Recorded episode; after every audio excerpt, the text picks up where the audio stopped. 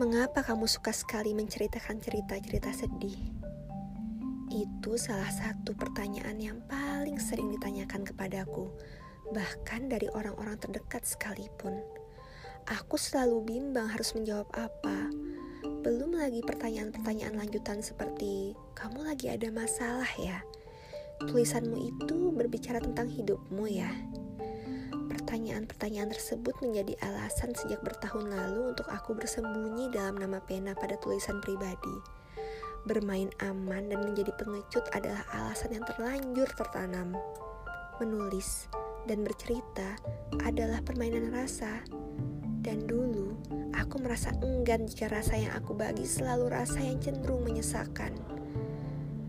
Namun, beberapa waktu terakhir, aku semakin memiliki keyakinan bahwa tidak ada yang salah dengan menuliskan banyak cerita-cerita temaram. Toh, manusia adalah wujud keberhasilan suatu entitas yang telah melewati patah hati bertubi-tubi.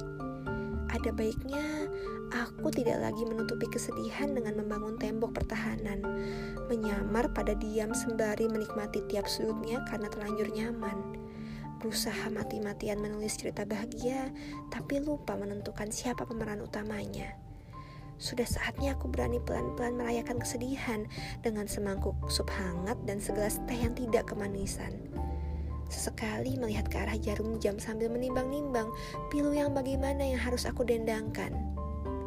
Tapi dia tidak lagi ada.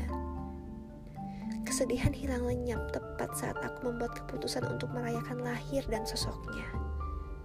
Seketika aku mati rasa, dan aku baru tahu ternyata itu lebih menyiksa.